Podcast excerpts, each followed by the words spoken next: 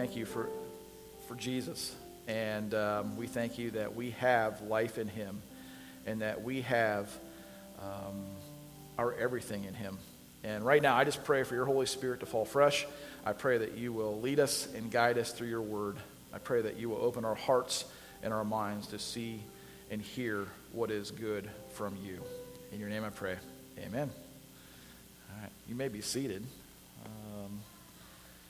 If you have your Bibles, grab them. We're going to go back into Romans as we've been all year. We're going to start in Romans chapter 8, starting in verse 18. We're going to take a pretty good sized chunk this morning. 18 through 27 is what we're going to talk about this morning. And I'm just going to go ahead and read it, and then we will get into it. So let me read that. For I consider that the sufferings of this present time are not worth comparing with the glory that is to be revealed to us. For the creation waits with eager longing for the revealing of the sons of God. For the creation was subjected to futility, not willingly, but because of him who subjected it in hope that the creation itself will be set free from its bondage to corruption and obtain the freedom of the glory of the children of God. For we know that the whole creation has been groaning together in the pains of childbirth until now.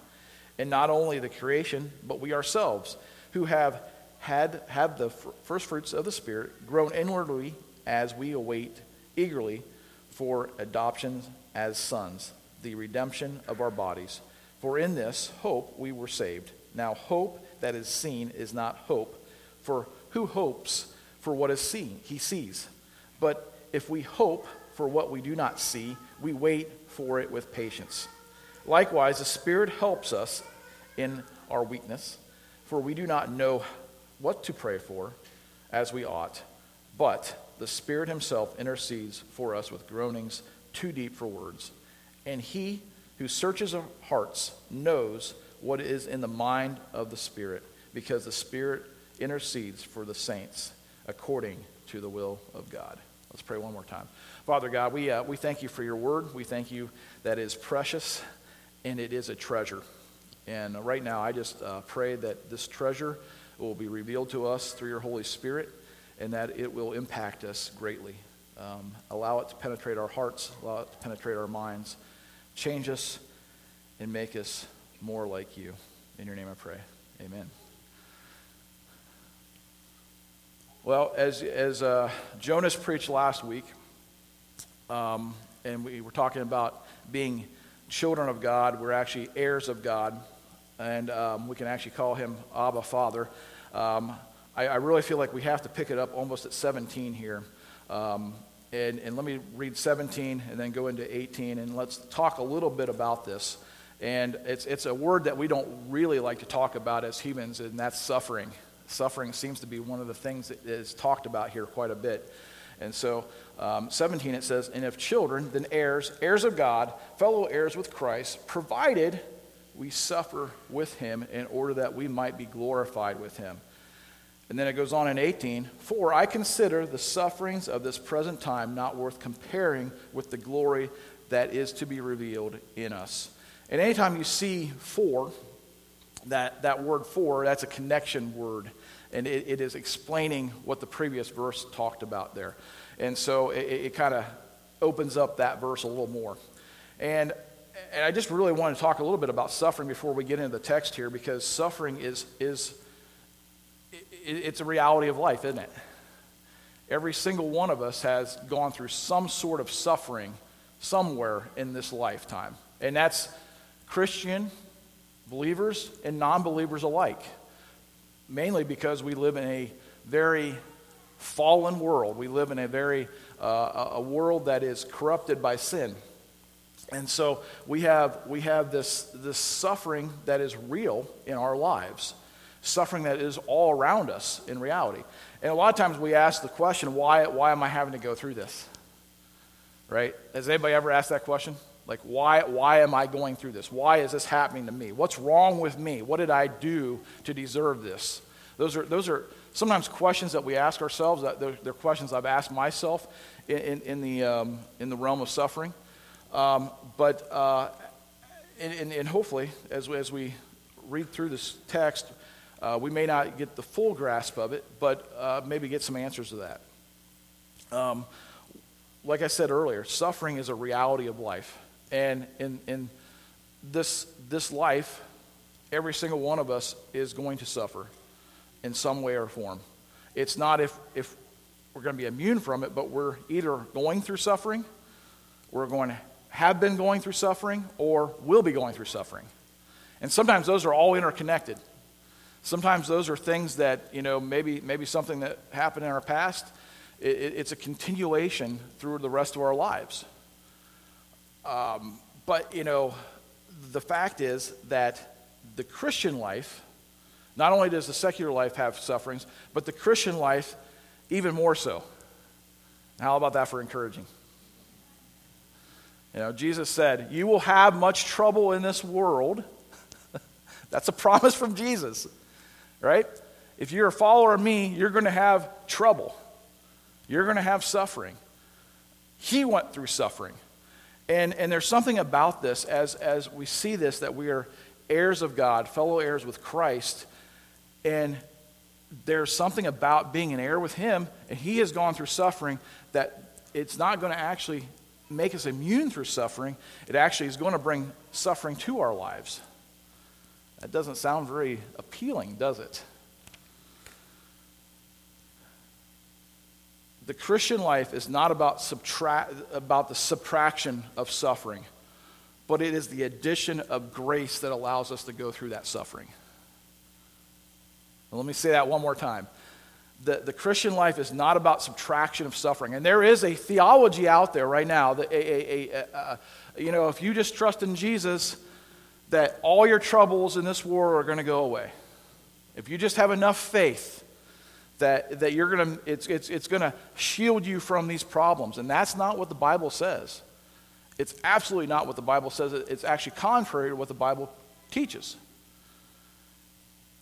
And so I'm convinced that the Bible is not about the, it says it's not about the subtraction of your suffering, but it's the addition of grace that allows you to go through those sufferings.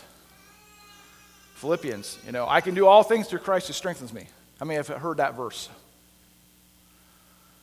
I've seen it on plaques. I've seen it on, sports equipment. People write on their shoes. And if you just take that by itself, boy, it sounds like I can just do whatever I want. But if you read ahead of time what it says in the context of the scripture, Paul's like, man, I've been through famine. I've been through want. I've been through all this stuff. I've also been through good times. But then he goes, and I can do all things through Christ who strengthens me. And that is what the Christian life is really about. As we go through this suffering, as we go through hard times, and sometimes we're like, why are we going through those things? And hopefully I can answer some of that today. There is a reason for us to go through suffering at times. Suffering in the Christian life, I believe there's some really legitimate reasons that we would actually, God allows us to go through it. Suffering in the Christian life, it actually allows us to know Christ. Just as it says right here up in 17, we're heirs and co-heirs of Christ. He went through suffering. It allows us to understand Christ more. It bonds us with him. It allows us to identify with Christ. And that's really important. It also weans us off this world. There is a thought process that you can have your best life right now. Almost sounds like a good title for a book, doesn't it?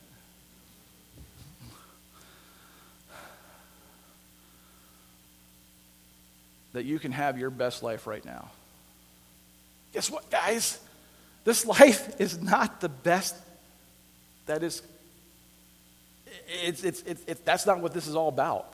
I'm getting tongue-tied because I get so excited about thinking about this. That this life, if this is the best there is, we're in really big trouble. We're in really big trouble. There is so much more coming and so many bigger things coming once we leave this world, and it's exciting to think about. And we're going to be looking at that here very shortly in this scripture. But it is very short-sighted of us to think that we can have our best life right now. So it actually weans us off this world. It allows us to focus on the next world, which is what we need to be really focusing on. Not that we negate everything here, not that we ignore anything that's going on here, because things do matter here, but our focus is now set on things above. Set our minds on things above. It also uproots us from the things of this world. The things of this world are temporary, they're carnal, and they're broken. And so what suffering allows us to do is uproot us from this idea that we are trying to make a home here. Our home is not here. This is a temporary place that we are passing through. Yesterday, I just did a funeral for a family. That's the reality of this life. Every single one of us, unless Jesus comes back, is going to face death, leaving this world. And so every single one of us that's setting up house here, it's temporary. It's very temporary. But we as human beings like to have comfort, and we like to not change. And really, suffering allows us to focus on the fact that this world is not our home. That it allows us to look to our home that's waiting on us.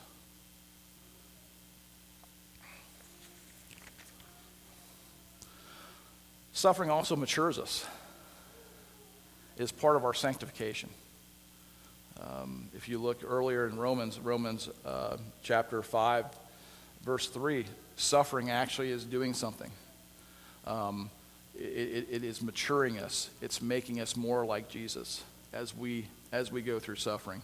It purges out of our wrong priorities and attitudes. It refines us. It's one way that God uses to refine us. It also makes us more dependent on Christ. When I'm going through stuff, a lot of times I am more focused on Jesus, and my prayer life actually reflects that. I'm more prayerful when I'm going through stuff, or maybe maybe somebody else that I'm really close to is going through stuff. The suffering of others actually helps us focus on Christ as well.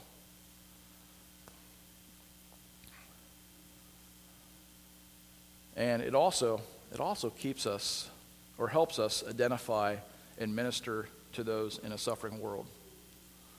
So it allows us to see somebody else and have empathy as they're going through suffering that maybe we had just gone through ourselves. And so I think that's a really important part of suffering. And so once again, those are just a list that I kind of compiled of some reasons that we may have to go through suffering. But a lot of times, and myself included, we don't like to think about having to go through that. Or maybe you're currently going through it. I know that there are people at Mercy Hill on both sides, the East and the West, that are going through suffering as we speak. And so as we get into verse 18, if you have or are going through, or put this in your memory bank, because when you're going through it, this isn't if it's going to happen, it's when it's going to happen. We need to keep this at the forefront of our mind. We need to make sure that we are looking at this verse, and it actually helps us ground our faith, if you will. I'm not an electrician, but I know that as people that work with electric, and I've talked to them, you definitely want to have a ground wire, right? As you're playing around with electric and running currents and stuff, because otherwise you're going to get shocked if you don't, or maybe end up dead if it's the right circumstance, or the wrong circumstance, if you will. And a grounding wire is very important. And so this scripture in my mind, verse 18, for I consider that the sufferings of this present time are not worth comparing with the glory to be revealed to us, is a grounding wire for us. It's a grounding verse for us as we look and walk through this world that we're temporarily going through. This is something that we have to pay attention to. And so the first point, and really, I played around with this. The first draft I had of this, I said a comparison, and then as I'm praying and reading through here, I actually put no comparison for my headline, and I put our great reality. So our great reality is that I consider the sufferings of this present time are not worth comparing to the glory to be revealed in us. And so I think what Paul does here is he almost sets it up almost like a scale. And he puts, here's our present sufferings right here. And there's actually some lists. We could even look in Romans, go ahead a little bit in Romans 8, verse 35. And there's a nice little list compiled there. But if you read that, there's tribulation, distress, persecution, famine, nakedness, danger, sword, being put to death for our faith. Those are all realities that Paul is saying is happening at this present time with the church in Rome and with himself.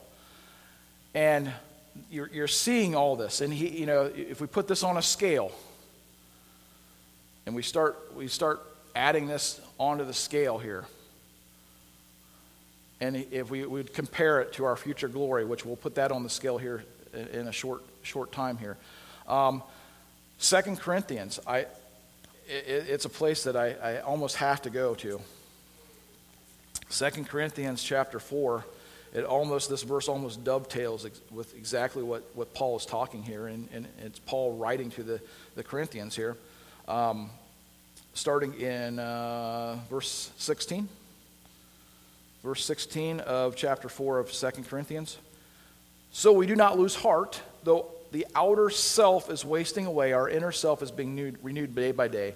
For this light and momentary affliction is preparing for us an eternal weight of glory beyond all comparison. Notice how he's talking about the suffering. It's light and momentary. And you know, you read this and you're like, well, Paul, that might be easy for you to say, but you don't know what I'm going through. Well, let's see what Paul's light and momentary troubles were. If you fast forward to 2 Corinthians chapter 11, starting in 23 through 28, there's another, once again, another list compiled that Paul is talking about. And these are things that he has personally gone through. So 2 Corinthians chapter 11, starting in 23.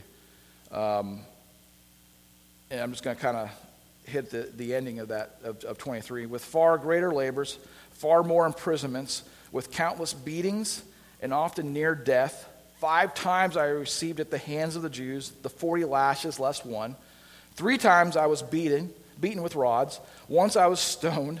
3 times I was shipwrecked, and a night and a day I was adrift at sea, on frequent journeys and dangers from rivers, dangers and robbers, dangers from my own people, dangers from the Gentiles, dangers in the cities, dangers in the wilderness, dangers at sea, dangers from false brothers, in toil and hardship, through many a sleepless nights, in hunger and thirst, often without food, in cold and exposure, and apart from other things, there is a daily pressure on me of my anxiety for all the churches.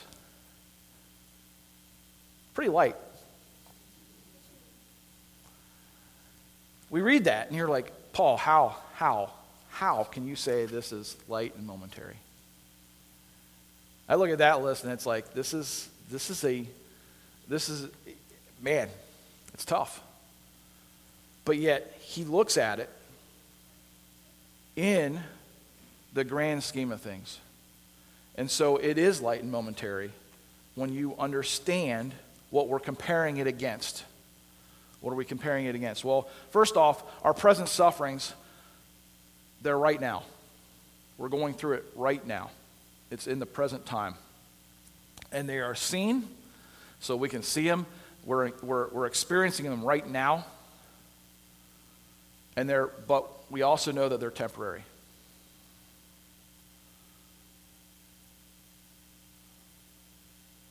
Let's look at the future glory that Paul is talking about. This future glory that if we put all our sufferings, all these things, this light and momentary trouble that Paul just talked about in 2 Corinthians, had a list here in Romans as well. Throw all that, throw every single one of our sufferings on that scale as well. That scale, when we put the future glory, that scale's not going to budge at all. It's almost like when I was a kid, and I would arm wrestle my dad when I was like in elementary school. And I'd be like, okay, Dad, let's arm wrestle. And his arm would not budge. His arm would not budge at all.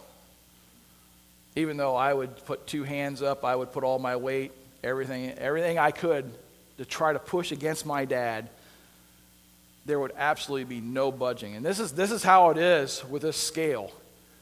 That the future glory that we have in Jesus is so much more than what we, every single one of us, put on that scale. That's pretty amazing to think about, isn't it? And so what does this future glory look like? Let's get the Bible sometimes gives us a glimpse of some things. Revelation chapter 21. You don't have to go there if you don't want to, but basically starting in verse 3. Behold, the dwelling place of God is with man. He will dwell with them, and they will be his people. And God himself will be with them as their God. He will wipe every tear from their eyes, and death shall be no more. Neither shall there be mourning, nor crying, nor pain anymore, for the former things have passed. Behold, I am making all things new.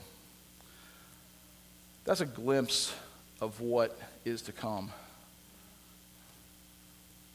But for me, the beginning right there. Behold, the dwelling place of God is with man. Just as it was with Adam and Eve back in the garden, we have absolutely, before the fall, they had a perfect relationship with God. That's what we're going to have in this future glory because of what Jesus has done for us. And that is really amazing to think about. And so this future glory that we have with God far outweighs these sufferings that are real, right? I mean, if we're honest, these sufferings are real. There is real pain. There's pain that will make you drop to your knees. There's pain that will bring you to tears. There's pain that will not allow you to sleep at night. These real pain and suffering that we go through in this world is absolutely no comparison to what is to come. And that's really good news, isn't it? It really is. And so we must keep comparing our future glory to everything in this world. And when we're going through these temporary pains and these real things that impact us, we have to continually put our minds on things above, on things to come, on our future glory.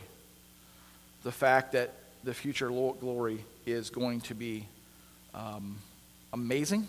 It's also going to be permanent. Think about that. It's going to be eternal. Forever and ever and ever and ever and ever and ever and ever and ever and ever and ever and ever and ever and ever and ever and ever. We are going to be with God. And so what we are encountering right now with our pain and suffering is a blimp on the screen. It is a microcosm, something that you would have to look into a microscope compared to the eternity that we're going to face with God.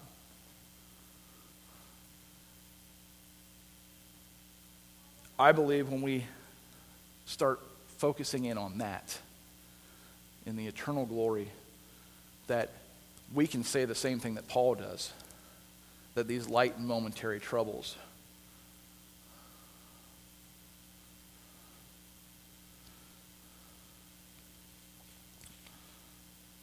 we tend to, obsess or focus with our present sufferings. And we kind of we stare at it, we are memorized by it. And then we only glance at our future glory. Right? Now, that's coming. I for me even, I was thinking about it this week. We're going on vacation here in a couple weeks. I'm excited about that. And as I was thinking about the future glory, I was almost more excited about my vacation than the future glory, if I'm going to be honest with you. We look forward to things that are temporary, and we look forward to things that are, in the grand scheme, don't really matter. I've been planning this vacation. We've been planning it for a while, and it's just kind of like there's a countdown. We should ultimately have a countdown for our future glory. This is something that we should be looking forward to at every step of the way as a believer, as someone who has put their trust in Jesus. And I need to reverse my view on my suffering and my pain and look to my future glory rather than looking at my pain and suffering.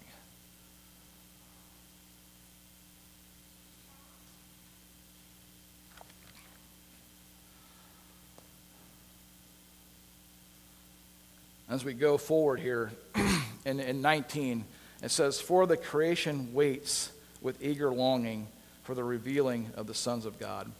The second point I have is there's just a great longing.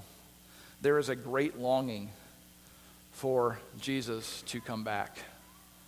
And there's such a great longing that creation awaits with eager longing for Jesus to come back. For a lot of times we think about the sin that happened at the fall, and we think, mankind is screwed up. The human race is screwed up. The repercussions of sin entering the world, it also, everything in this world was affected. Every molecule was affected by sin. Creation itself has been tainted. Creation itself, it's not just the world system that we are dealing with, but creation itself has been tainted by sin. It has been impacted on every level by the curse of sin. And we can see that in Genesis where weeds come in and, work is harder because of what has happened here. But the whole creation was cursed by one man, Adam. It goes on. "For the creation was subjected to the futility, not willingly, but because of him who subjected it, in hope that the creation itself will be free from its bondage to corruption and obtain the freedom of the glory of the children of God. For we know that the whole creation has been groaning together in the pains of childbirth until now." And so we see here that creation is waiting for Jesus just as much as we are. And knowing that there is something that's going to happen when Jesus comes back. And that is that creation itself is going to look differently when Jesus comes back. If you look at Isaiah 11, 6 and 9, Isaiah 65, you know, the lion will lay down with the lamb. There's one spot where it says that the child will actually play with the cobra den and stick its hand down in the cobra's den. Can we imagine a world like that where we would let a toddler go ahead and play with a poisonous snake? Or that a wolf will come over and, you know, just kind of lay down with your sheep, and they you know, the wolf will just lick the sheep and say, hey, you know, we're friends now. That in the natural world that we know of right now is non-existent, is it? We see killed or be killed in this natural world that we live in. And this is a broken world that we live in. We are so used to this. And we are so used to the status quo of sin affecting everything that we don't even realize that it's broken. And so what will be amazing when Jesus comes back is that we will have a new heaven and new earth. And the creation will be completely restored. It will actually be made better. There's one quote I really like. The creation was cursed by one man, Adam, and there's a ripple effect of all this sin into it. But one man, Jesus, will restore it and actually make it better. And so we actually have more in Jesus than we ever lost in Adam. If you think about that. And so just as us, as believers, creation is waiting, but then we ourselves, who have the first fruits of the Spirit, grown inwardly as we await eagerly for the adoption of sons, the redemption of our bodies. And that's in verse 23. And I really think this is interesting. As I was doing some reading in this, so creation is waiting for Jesus to come back to reveal himself in us, to transform us completely into new creations ourselves. But, you know, it's interesting how it says, and not only the creation, but we ourselves, Christians, believers in Christ, who have the first fruits of the Spirit. What does that mean, first fruits of the Spirit? Well, God has given us the Holy Spirit when we trust in him. If you look at chapter 8, chapter 8 is full of these first fruits, if you will. Verse 2, he set us free. Verse 4, enables us to obey the law. Verse 5, sets their minds on things above. Verse 6, the light, you know, spirit of life and peace. And verse 9, 11, 13, 16. And for lack of time here, I'm not going to go into more detail than this. But, you know, the Holy Spirit gives us these fruits, gives us these giftings to help us navigate this life. And like I said, chapter 8 is loaded with that these things that he has given us. But it goes on. You know, we groan inwardly. We're just kind of groaning. We're waiting for Jesus. And sometimes we don't even know what that's even happening. I think it's kind of an emotional, like, life can be hard at times, and we're just waiting for Jesus to come back. It goes on inwardly as we wait eagerly for the adoption of sons, the redemption of our bodies. And just like that, there's going to be a new heaven, new earth. We are going to have new bodies, and that's really what that's talking about.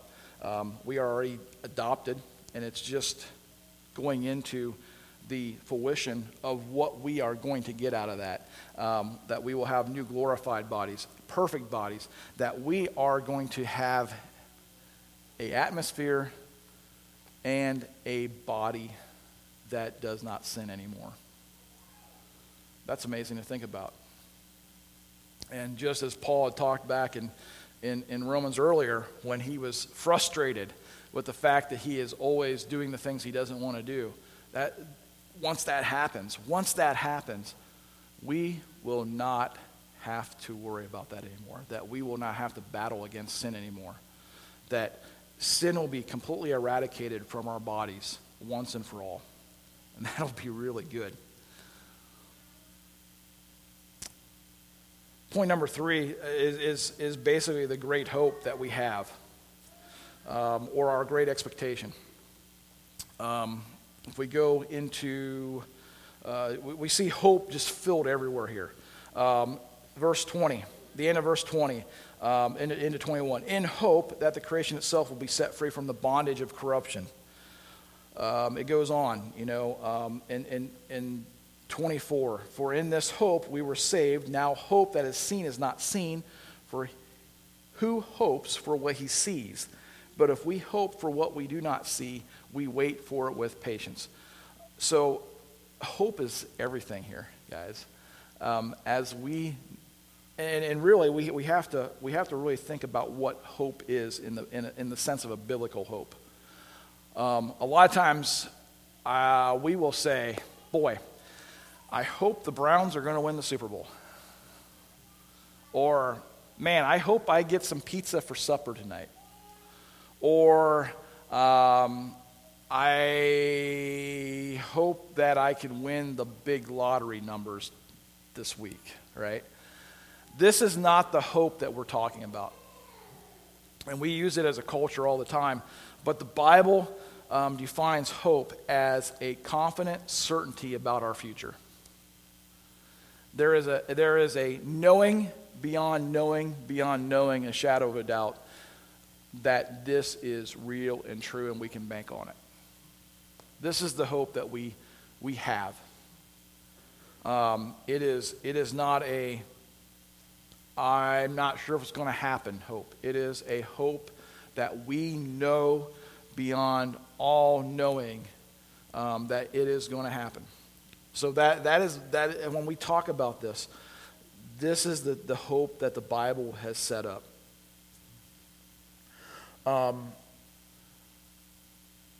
In the midst of this fallen world, we need this hope. It anchors us. It helps stabilize our faith. And we need to be heaven-minded. Once again, looking to our future glory.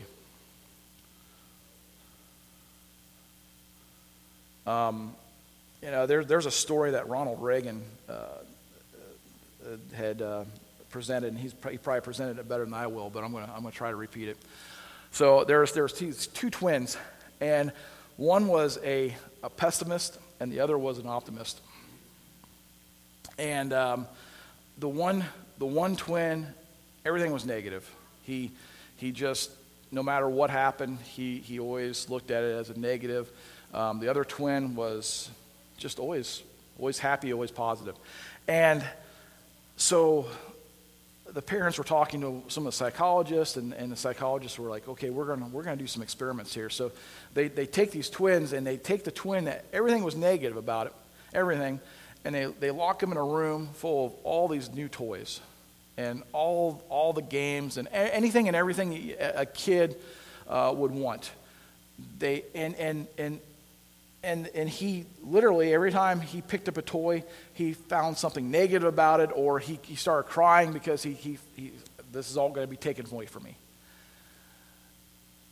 The kid over here, the kid that was pretty positive about everything, they threw him in a room, and they decided to go to the barn, to a farmer's barn that had horses, and they filled the room with what comes out the rear end of that. Okay. And so the psychologists were just waiting. They're just like, okay, we're gonna see how this kid reacts.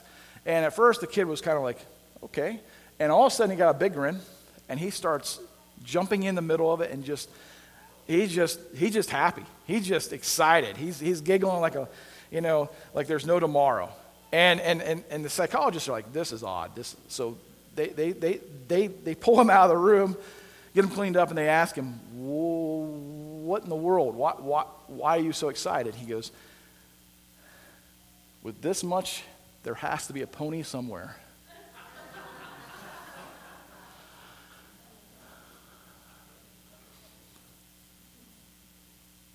Honestly, guys, and that story, it's funny. But does our future glory dictate our hope? This kid had the hope of a pony. We have so much more. We have so much more. God himself is our future glory, not the streets of gold, not our mansions, not whatever, right?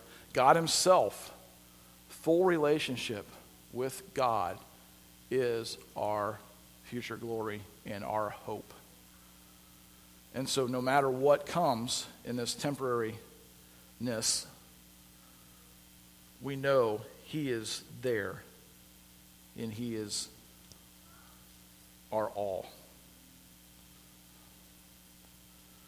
You know, it goes on as it's talking about here in hope. All true hope is in what we can't see, right? If we couldn't see it, then it wouldn't be necessarily hope, right? If it was here right now, it wouldn't be hope.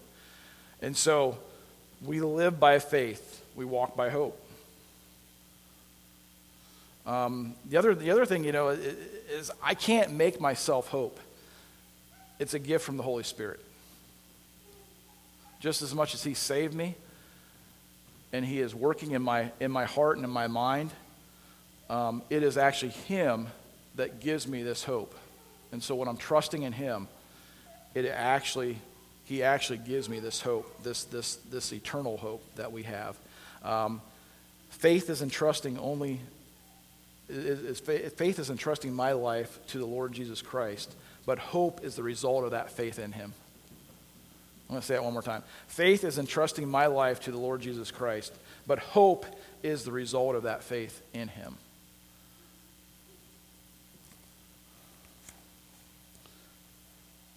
And as I'm talking about the Holy Spirit, that brings us to our next point. In verse 26 and 27 especially, we see it. Our great helper. Our great helper.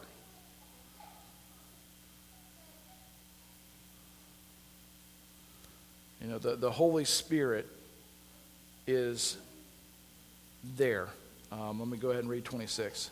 Likewise, the Spirit helps us in our weaknesses, for we do not know what to pray as we ought, but the Spirit himself intercedes for us with groanings too deep for words. And as he searches hearts, knows what is the mind of the Spirit, because the Spirit intercedes for the saints according to the will of God.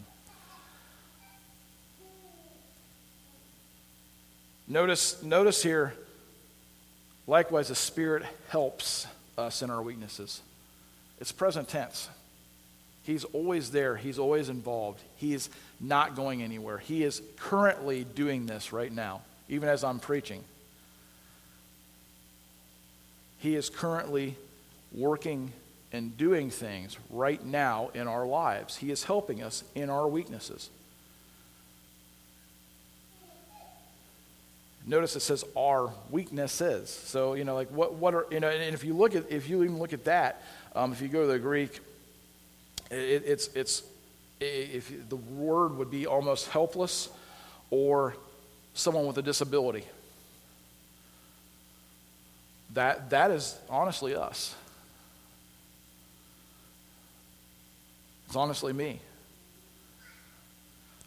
The word help there. Actually, this is the picture that we get is it actually to carry us or to pull us along. It's very strong that the Holy Spirit is actually pulling us and doing things in our lives. He's actually carrying us. And you know, so what kind of weaknesses can we have in our lives? Well, you know, we can have mental weakness, mental breakdown, just maybe out of fatigue. Like I don't know how to pray anymore. Has anybody been there? Maybe a situation has happened and you're just so frustrated in the situation, or you don't have the wisdom. What route are we supposed to go here? I'm perplexed. I don't know what to do. I don't know how to pray. Emotionally, you know, I've been to a place where I just want to give up. I just want to give up on the situation that may be at hand. And that very much is a weakness. And physically, I mean, there's been times when I am just too physically exhausted to pray anymore. And I might actually fall asleep trying it.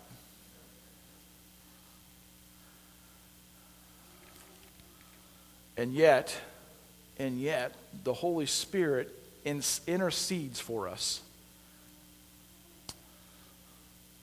with groanings too deep for words. He pleads, interceding there. That word basically means to plead the case for them. Notice once again, that's in the present tense as well. He is intercedes for us. And this is really cool. If you look down a little bit lower in Romans, in verse 34, there's another intercessor for us, and that's Jesus Christ. And a lot of times that's who we think that's interceding for us, and it's very true. He's at the right hand of God interceding for us right now. And that's amazing. But right now, we have the Holy Spirit interceding for us as well here on earth inside of us. That's amazing as well. So we have two out of the three Trinity interceding for us, pulling for us, pleading our case for us. But it doesn't end there, because where does this all come from? From the will of God, Father. So we have all three of the Trinity here pulling for us, on our side for us. That's amazing to think about, isn't it? And it should bring encouragement to us.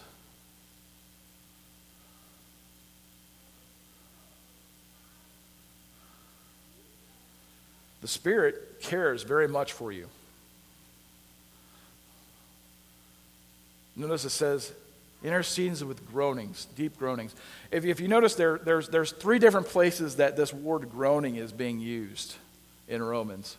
One is creation, groaning out because of us groaning out inwardly as we wait for Jesus to come back. And now the Spirit is actually groaning for us. He is emotionally invested in us. He loves us. He cares about us. It's not just like, I'm just having to deal with this guy Matt, and I'm just gonna. No, he literally loves me. He literally loves you, and he is emotionally invested in you. That's amazing. That's amazing. And he's burdened for you. He's so burdened for you that he groans for you. Just as we groan for Jesus, and just as creation groans for Jesus.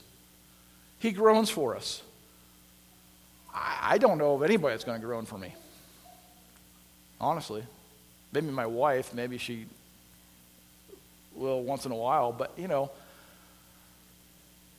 Holy Spirit groans for me. That's amazing. And once again, the Holy Spirit is praying for you. That's also amazing to think about. That the Holy Spirit is praying a perfect prayer for you.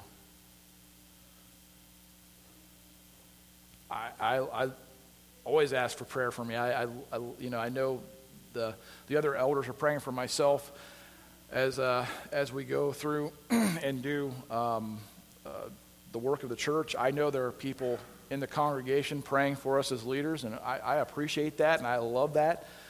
I know, I have family members praying for me. I have friends praying for me. And I love every minute of it. But have we really thought the fact that, man, the Holy Spirit, part of the Trinity, part of the Godhead, is actually praying for us and praying a perfect prayer for us. He knows perfectly how to pray for us because of the will of God. That is truly amazing. Let's not take that for granted, guys. Let's absolutely not take it for granted. That's how much he loves us. Worship team, you can come on up.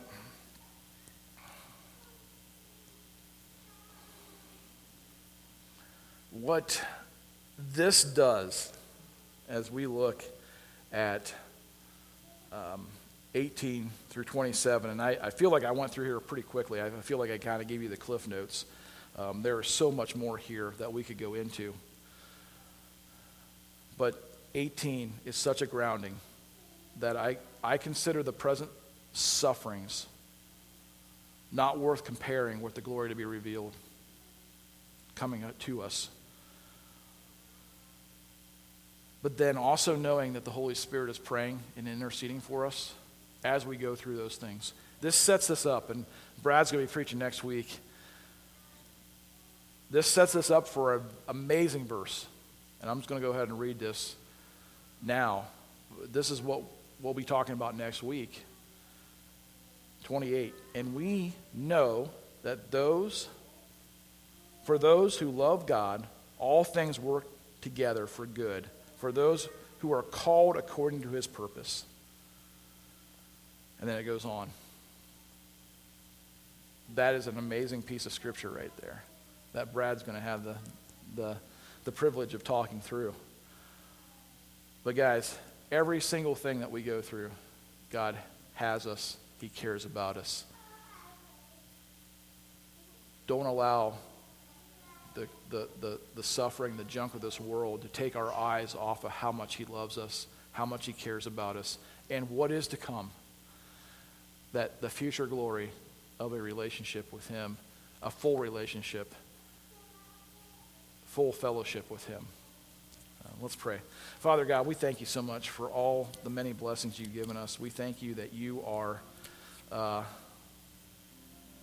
so loving towards us, even though we don't deserve it. That you actually intercede for us, that you pray for us, that you care enough that you are just pouring yourself out for us. We are thankful. And right now, I just pray that we will be able to focus on you and nothing more. In your name I pray. Amen.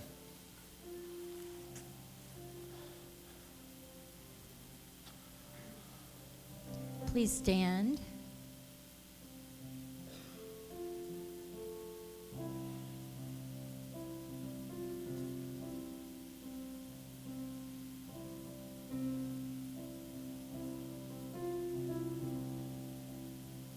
What gift of grace is Jesus my Redeemer? There is no more for heaven now to give. He is my joy, my righteousness and freedom, my steadfast love, my deep and boundless peace. To this I hold.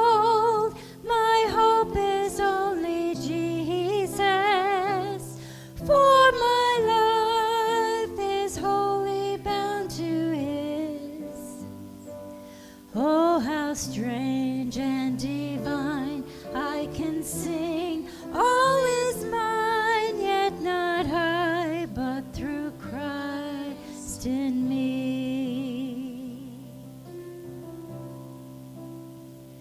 The night is dark, but I am not forsaken, for by my side, the Savior, he will stay.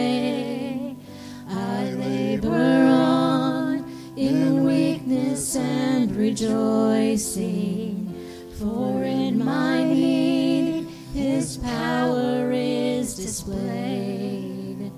To this I hold, my shepherd will defend me.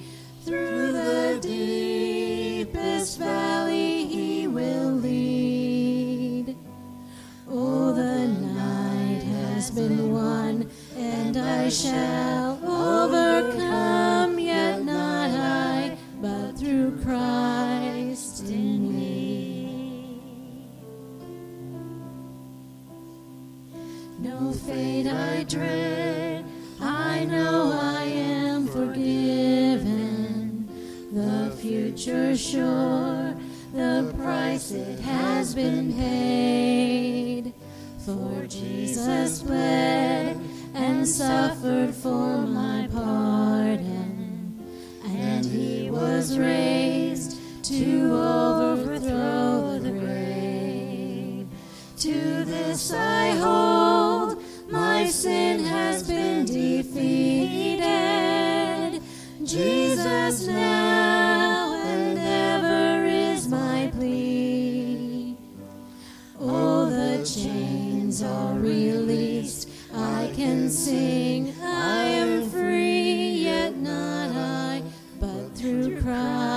trust in me. With every breath, I long to follow Jesus, for he has said that he will bring me home. And day by day, I know he will renew me until I stand with joy before the throne. To this I hold, my hope is only Jesus. All the glory evermore to him. When the race is complete, still my lips shall repeat, yet not I, but through Christ in me. When the race is complete, still my lips shall repeat, yet not I, but through Christ in me. Yet not I, but through Christ in me.